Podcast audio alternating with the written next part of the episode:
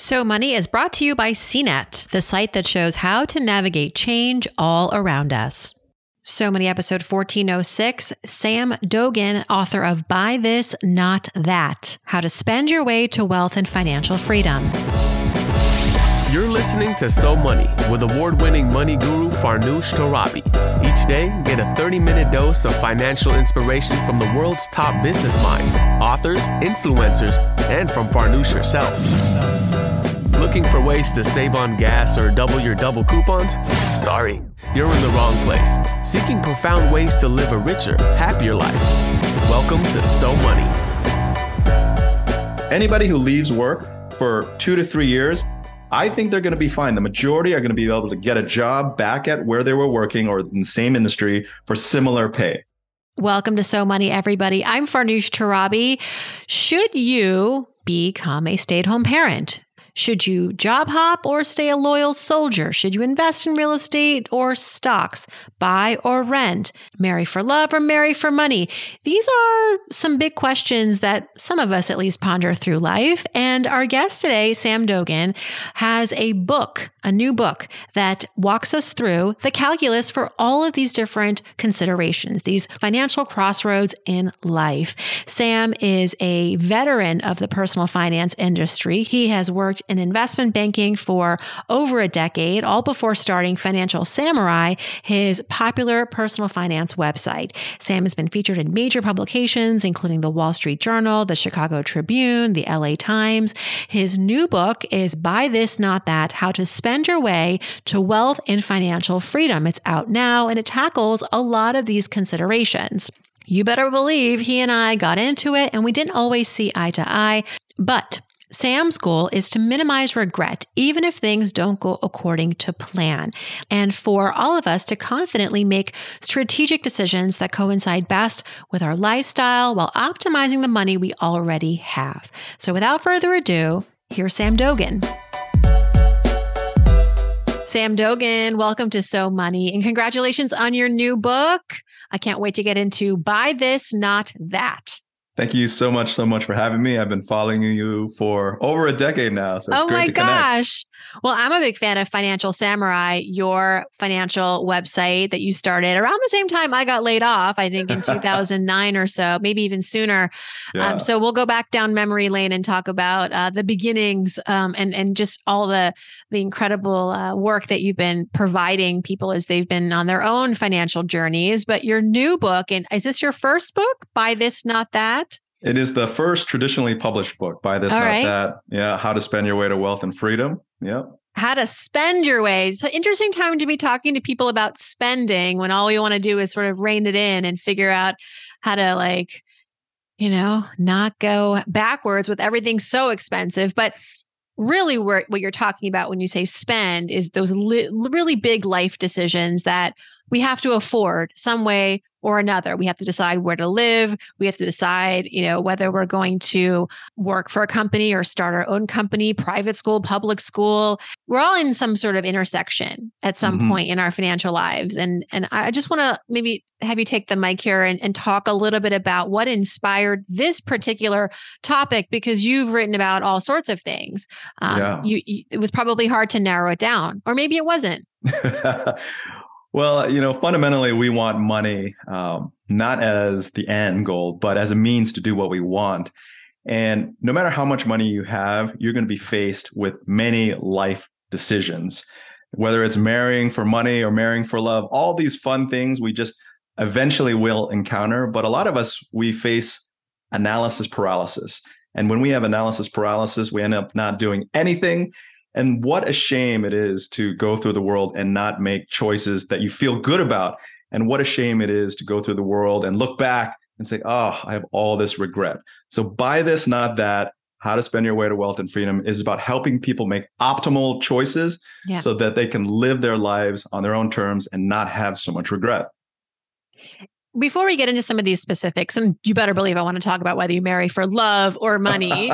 That's super interesting. Would love your take on that. But is there a uh, an equation, you know, that we can apply to a lot of these decisions? What is the what is the strategy, the the big, right. you know, 40,000 feet above ground yeah. strategy? So the top-down strategy is to encourage people to think in probabilities, not absolutes.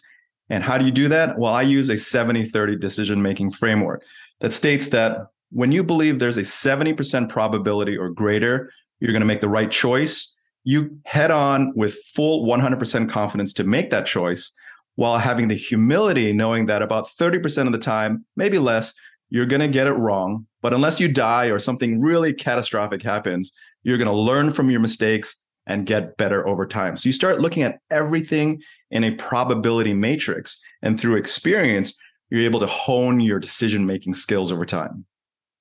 What are some of the riskier things that we tend to dive into without doing this probability matrix where we have maybe over exuberance? We're like, oh, this is going to be a sure bet. We think it's like a 90% sure thing, but really, based on what you've looked at and your experience and maybe your your community, it's like more like it usually doesn't work out, but yet we always think it will. Well, it's for example, I mean, we all have FOMO, fear of missing out on the latest speculative craze. Yes. And because the media highlights, you know, someone made a hundred million dollars buying call options in Bed Bath and Beyond. And you're like, what? I want to get get long on that. How do I join cryptocurrency? I won't spend any amount of time studying the fundamentals of the business, and I'm going to allocate an inappropriate amount of my capital to these investments. And hopefully they go up. But if they don't, then we're kind of in a world of hurt.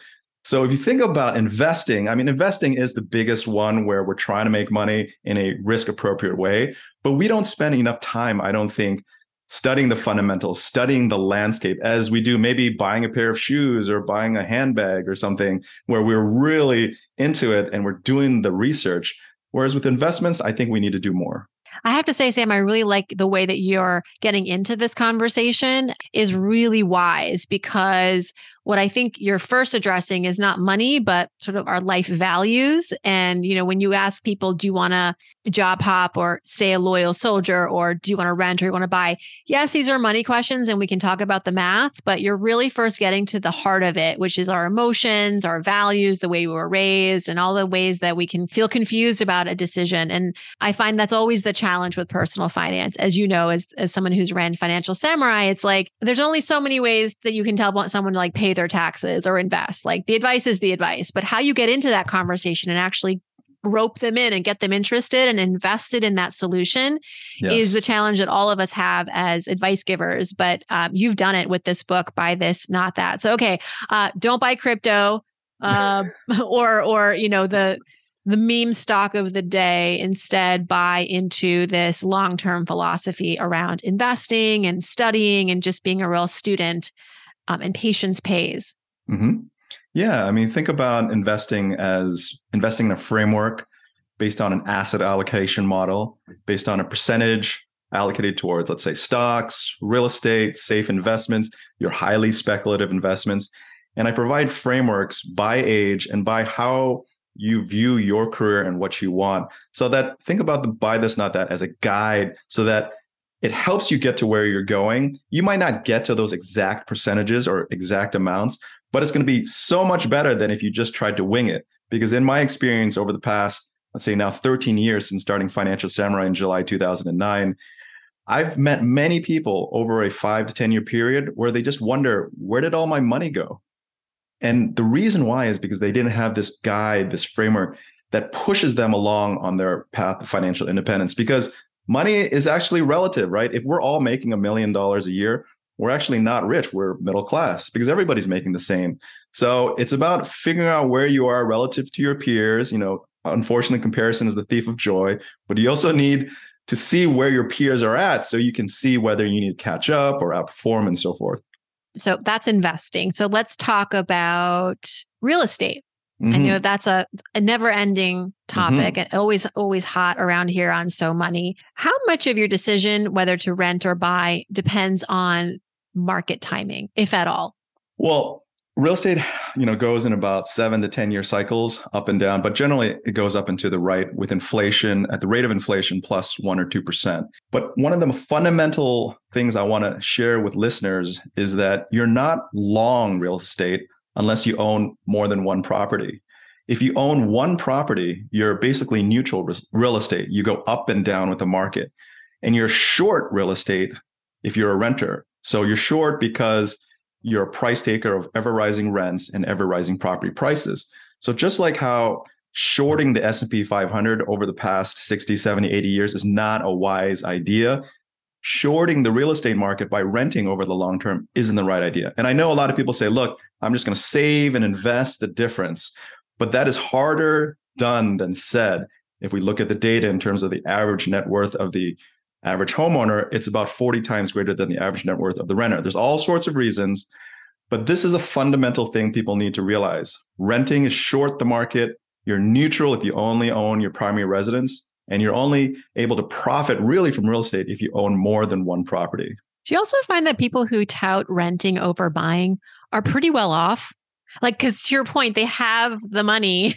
They could if they wanted to buy, but instead they're going to invest it and they have sort of the uh, the capacity to invest with leftover money. People who rent typically are not they're not ending the month with loads of cash waiting for them. They're renting for a reason because it's buying them maybe flexibility, short term stability, right? Flexibility, all of that. Yeah. I don't know, just an observation I've had in recent months. Well, it's it's interesting. Um, I, I think we all feel like the next generation, you know, wants to be more free. We'll have different ideas about life and everything.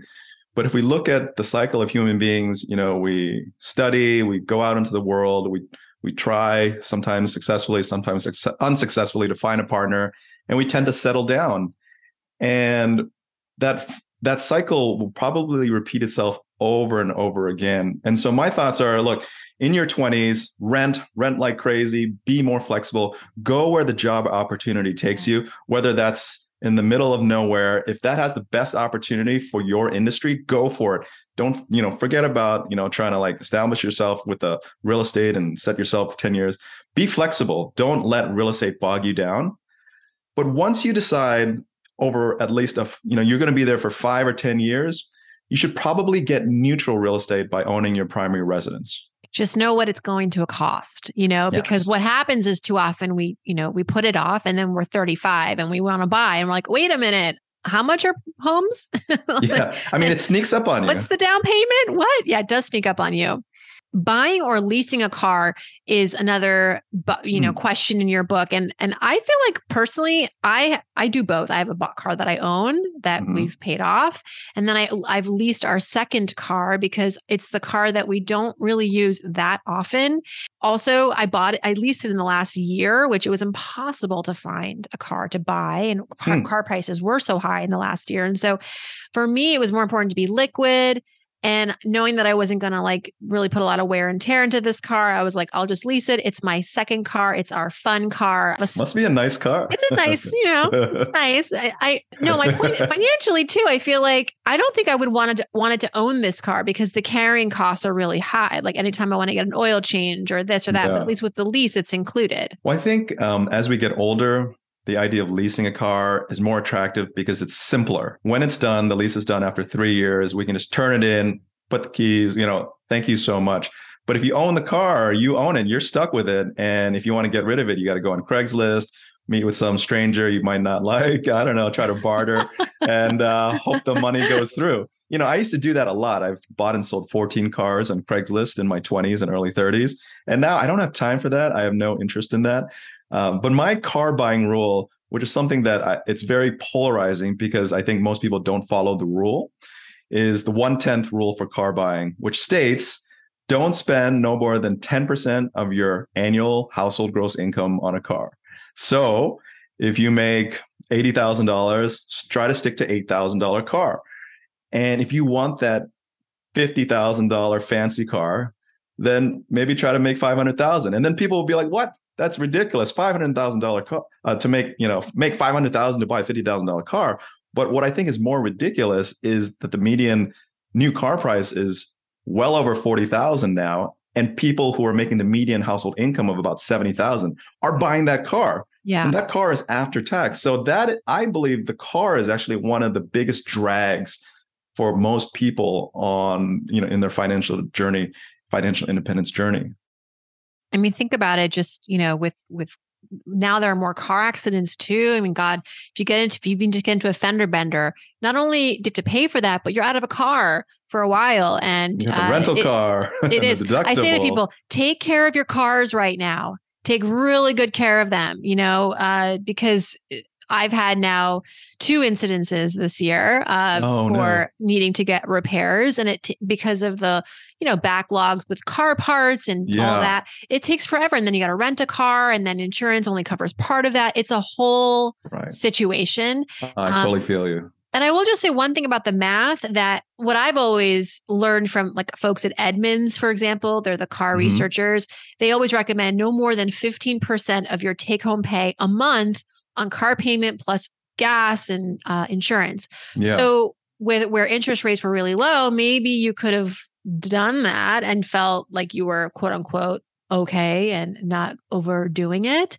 But it is true that when we see car payments get de- uh, go on default, people look at that very closely. Car mm-hmm. car defaults as a, as an indicator, as a signal of recessions. Because mm-hmm. think about it, if you're a household and you're struggling you're not going to not pay your mortgage, but you might yeah. miss a car payment. Like there's a right. hierarchy there. You wouldn't want your house foreclosed on before you would want your your car foreclosed on. Okay. All right. I kind of agree with you there. I do agree. I mean, I wouldn't have leased a car in my 20s. I wouldn't even needed a car in my 20s. I was, I was subwaying it. Good. New York City. Right. Exactly.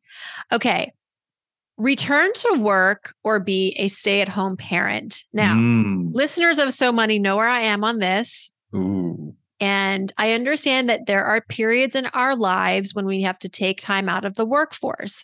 Yes. One of those times is perhaps when you have a child or you're taking care of anyone in your family. But as a now, uh, this is where I'm going to get a lot of the hate mail, Sam. No hate mail, only love. Let's I'm going to get all the trolls. I, Let's go. I, this is my opinion, and it, yeah. it is rooted in my ultimately just my desire for women and households to be financially strong. And that is that staying at home, whether you're a man or a woman, okay. don't stay home as a life philosophy. I, I get it. Like you need to take care of your family sometimes, and childcare is really expensive. But I just really think that that is, in many cases, that is disaster uh, long term. And mm. we can get into all the reasons mm. why I think that. But what do you okay. think?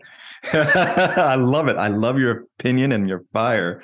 So my thought is a little bit uh, a little bit different, but I'm trying to be um, balanced in terms of we have desire to work to make money to care for our families and we have the desire to spend time with our children to spend as much time with them as possible before they leave and no longer want to take care of us and talk to us right so my thought is this well first of all shout out to all the working parents out there during the pandemic it's been the hardest to take care of young children and to do your job. No doubt about it. So the way I think about it is this preschool starts at around age two to three. And so if you want to be a stay at home parent, the first five years are pretty important, according to all the researchers, in terms of child development. You can consider being a stay at home parent for the first two to three years. It doesn't have to be forever, it's two to three years. Because once they hit two to three years old, they can go to preschool, which takes up eight, maybe longer hours of the day. And that is when you can go back to work. So anybody who leaves work for two to three years, I think they're going to be fine. The majority are going to be able to get a job back at where they were working or in the same industry for similar pay. Um, now, after that, it becomes a life choice because if they're going to school all day, um, what are you what are you doing? Well, there's a lot of things to do at the house, right? Well, you know, you got to take care of the house. There's laundry, cleaning, meals, and all that. But if you want to try to have that balance of career and family, after two or three years, I think that's the time where you should go back to work. Yeah, I generally agree with that. I think if there is a plan to re ramp into the workforce, and you've, I, have people writing to me all the time. I'm thinking about quitting my job, but I've worked so hard to get here, but I really want to spend time with my infant. And it also will save us money on childcare. The childcare cost thing, though, I find here's my gripe with that is that a lot of times the prime, like women t- tend to say, well, it's, it's equal to or or more than my income. Mm. And I go, well, what is it as in relation to your household income? Mhm, This mhm. childcare is not just helping you, it's Right. helping everybody, you, your partner, and your child potentially, like socialize and get out there. And so don't feel as though this is a this is all your fault if you don't No. go back to work or stay home.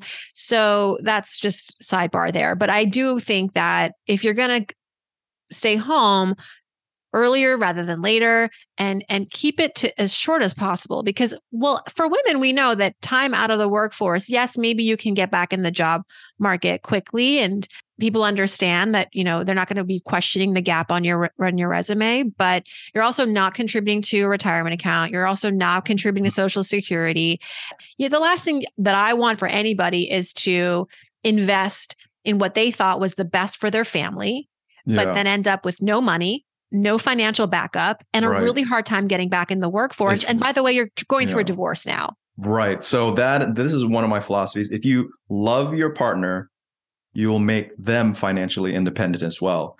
It's not just your household, but them as well. That is so important because money is a top 3 issue for couples. And so if you can get money out of the way, obviously that'll remove the money issue, but it's also about allowing people to have their own checking accounts as well as your combined. So so it becomes a release valve. So you can go spend your money the way you want. You know, you had your own life before you had your partner. If you love your partner, you will make them financially independent. And one of the things I do want to talk about is um, guilt, parental guilt of working and not taking child, uh, taking care of your child.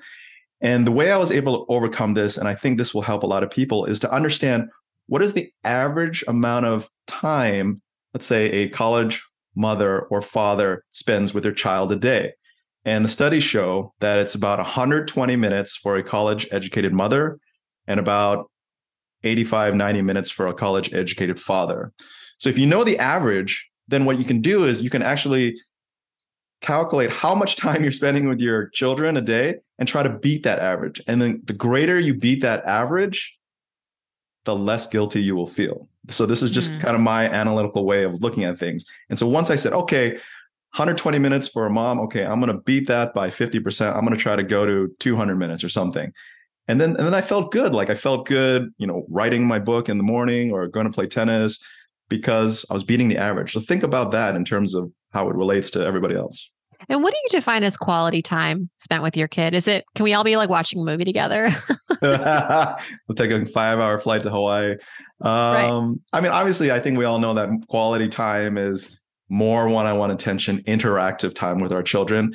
Uh, And so you would say everything's on a spectrum. So spending two hours watching a movie might be considered less quality time than playing a one on one game with them. But I think time with them and understanding them, learning from them, and imparting your wisdom, I think these are the moments that uh, we'll never regret when we're older.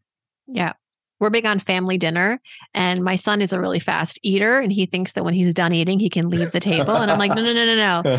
Family dinner is not just about eating; it's Mhm. about just share, share with us your day. talking about your day and you better believe i'm going to get it out of you uh, before awesome. dessert um, well sticking with sort of family relational things uh, you also write in your book about whether couples should share their bank accounts or have separate Mhm. bank accounts i used to feel like i had a system down for everybody like everyone should have me mine and our accounts and i still think that's valid Okay. three buckets but i think that sometimes we get we go rush we try to rush to like the system but we Mhm. forget that communication transparency trust you part you brought up you know lifting up your partner's financial independence that is like way more fundamental to in my view than like how many bank accounts you share Mhm. and i think if you don't have that it doesn't matter what your system is it's going to fail what do you think Oh, I think communication is key. Communication is so, so important. And we got to work on it every single day. And I, I've learned that there's no such thing as 50 50. Um, let's say if one partner is two times as strong as the other partner, are you going to make the partners 50 50 carry all the luggage in the equal weight? No, of course not. You're you're going to divide and conquer. So I think one one co- important thing is the idea of separation of tasks and focusing on the things that you have your strengths on and delegating those tasks where the other partner has some strengths. But communication is so key. Yeah. But I do think everybody needs their own accounts too. Uh, now that I think about it, I think it's important to have your own, you know, your own stash. I think so too. I mean, I, I've known my wife since uh, 1998, and she still feels a little guilty spending money because you know we just we met each other in college. We didn't have much money, and it's just the way it is. But I say, look, this is your stash, your account. Go for it. Do what you want. You know our philosophies and our fundamental thinking about money and what our big overarching goals are. Go for it. It's the release valve so you can do what you want because you're an adult. You had a life before me. Actually, we've known each other more than uh, you know, we've been married longer than uh, than that. But um, yeah, we've all been adults before, so to then be confined, I think, is not the greatest. But it's totally uh, it's up to every single household and individual. Well, Sam, for the time that we have left, I'd love to get your take on you know what you think of what's happening in the personal finance creator space you're someone mm. like me who started before there was tiktok before there was like a lot of this social media proliferating our advice and we were just you know bloggers and writers yeah. and yes yeah. the digital age had happened but certainly not as much content as we see now and i just wonder you know what's next for you and what do you think of this new generation of personal finance advice and now we've got crypto to reckon with and yeah. meme stocks and all this hype i don't know what do you think well, one of the reasons why I started Financial Samurai in 2009 was because I didn't see anybody with a finance background writing about personal finance. And so I said, well, let me just fill that hole. And it was somewhat similar uh, to writing the book uh, starting in 2020 was to fill that hole with some different perspectives. And I welcome all perspectives. I think the idea is you want to get your message across. And if it's not getting across, doesn't matter how good your content is, how good your advice is. If you're not getting across to the proper mediums, you're failing, frankly. And so I think it's pretty amazing um, about all the creators everywhere. I would uh, encourage listeners and viewers to understand the background of the person creating and giving that advice um, because money is too important to be left up to pontification. This is real world stuff. You get your money right, you can do what you want and you can have the freedom to speak your mind. You don't have to be beholden to anybody or bite your tongue whenever you're offended or something you see a wrongdoing because you're afraid you're not going to get that promotion or raise. So really get your money right, but also understand where that creator is coming from because you wouldn't go to a doctor if uh, they didn't go to medical school and had some proper practice. So you want to understand and trust that creator. Well said.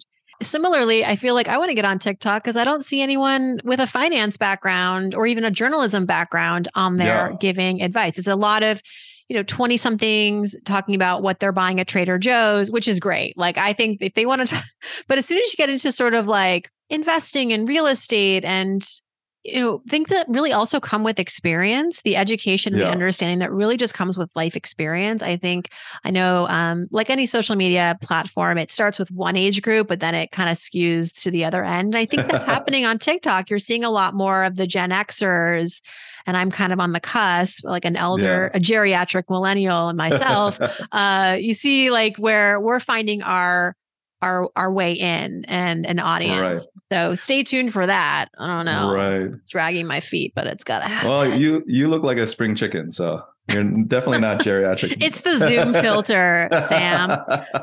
Sam well, Dogen. Sam Dogen, thank you so much. Uh, founder of Financial Samurai. Your new book is Buy This, Not That How to Spend Your Way to Wealth and Financial Freedom. It's out now. And everyone, you can follow Sam on Twitter at Financial Samurai. Thanks a lot. Thanks so much for having me, Farnoosh. Thanks to Sam for joining us. You can check out more of his work at financialsamurai.com. And again, his book, Buy This, Not That, is out everywhere. I'll see you back here on Friday for our Ask Farnoosh episode. You can send me your questions by DMing me on Instagram, emailing me, farnoosh and going to the website, somoneypodcast.com, and sending me your questions and clicking on Ask Farnoosh. And if you like what you're listening to, hit that subscribe button and leave a review. Forward this to a friend. Every little bit helps a lot. And I appreciate every single one of you listening today. And I hope your day is so money.